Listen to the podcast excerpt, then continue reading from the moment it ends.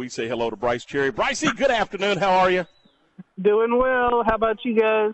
I'm, I'm I'm just a bit jealous. You're you're there in Indianapolis, basking in all the the fun, and boy, we're back here working. No, we're having a fun time here at Buffalo Wild Wings. Brice, just what what's the atmosphere like? What's what's what's just kind of give us a, a feel for what's going on in Indy as you get ready for for basketball. Well, you know, people love basketball in Indiana, and, and that is evident from the moment you step off the plane. I mean, uh, they really kind of roll out the red carpet in terms of just Final Four uh, branding. You know, I mean, it's all over the airport. It's, uh, you know, you could, uh, on my way to baggage claim, I could have picked up, you know, March Madness T-shirts and hats and uh, and everything. There was a there was a replica national championship trophy in the airport. I thought that was kind of interesting. um, so I assume it wasn't the real one. Let, let's you know, hope. That, yeah, let's hope. But uh, no, it's uh, people. There's a there's a buzz around, and uh, we were just downtown Indy just a, a bit ago and having some lunch, and and you know you see fans of all the different schools, uh, you know, walking around wearing their T-shirts and and uh, you know, getting ready to go. In, in, your opinion, what does this game come down to for the Bears and the Cougars to, this afternoon? Maybe rebounding. I mean, that's Houston's, you know, uh, strength, their advantage, I guess, is they, they they beat a lot of teams on the glass, and so uh, Baylor, you know. Uh, doesn't have the kind of big guys, or maybe the traditional big guys that you would see and so I think it's going to be imperative that that everyone get in there, everyone rebound, including those guards of Baylor, and um, and so I think you know that's that's a key to the game. I, I like the Bears in this game. I think they just have too much talent, too much shooting, too much defense. I mean, um, but but certainly they're going to have to do the job on the backboards and not let Houston get a lot of second chance shots and that kind of thing. And what about tempo? Does the, does the tempo of the game have to be at Baylor's tempo?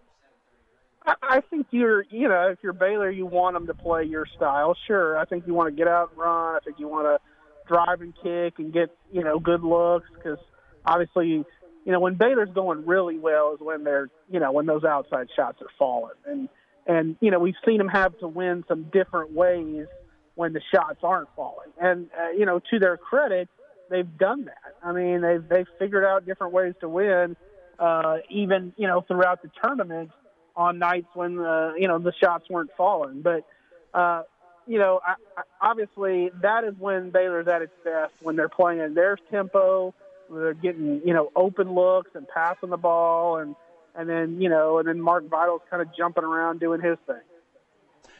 Brice, I was I was thinking, and obviously you haven't been there long. Uh, but it, it will be interesting to hear from you next week, Monday, uh, about what, what the atmosphere is like because the limited number of fans that can be in, in attendance, the, the limited number of media, quite honestly, that can be in attendance, how different this Final Four is to others. I, will be curious to get your thoughts on that on Monday.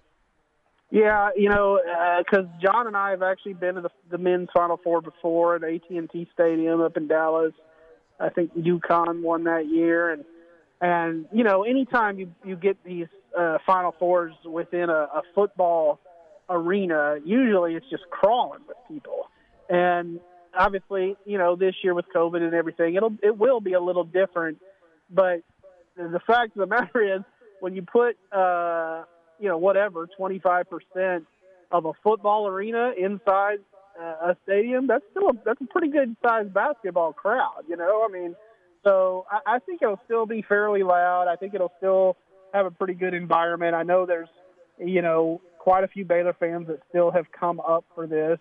Um, we were talking, so uh, on the way to get my uh, press credential, uh, we stopped and uh, John bought a shirt for his wife, you know, at this little Final Four shop, and uh, and talking to that guy and kind of asking him how business was going, and and he mentioned that it hadn't really been, uh, you know, super heavy so far, but he was expecting the next three days to really pick up, you know, and he was kind of starting to see that that you know these you know Saturday, Sunday, Monday is when the buzz really really gets going. That it hadn't been you know necessarily all week, you know, but now now the weekend's here. I think a lot of people maybe flew up on Friday like I did, you know. So uh, yeah, now that the games are here, I think the buzz will increase. So when uh, when when you got there yesterday, was John a little emotional since he finally got to see somebody from back home after a month? I'm just I'm just curious. yeah, so he, he was just commenting a little while ago that uh, you know, as fun as it's been, he will enjoy seeing his wife again at some point.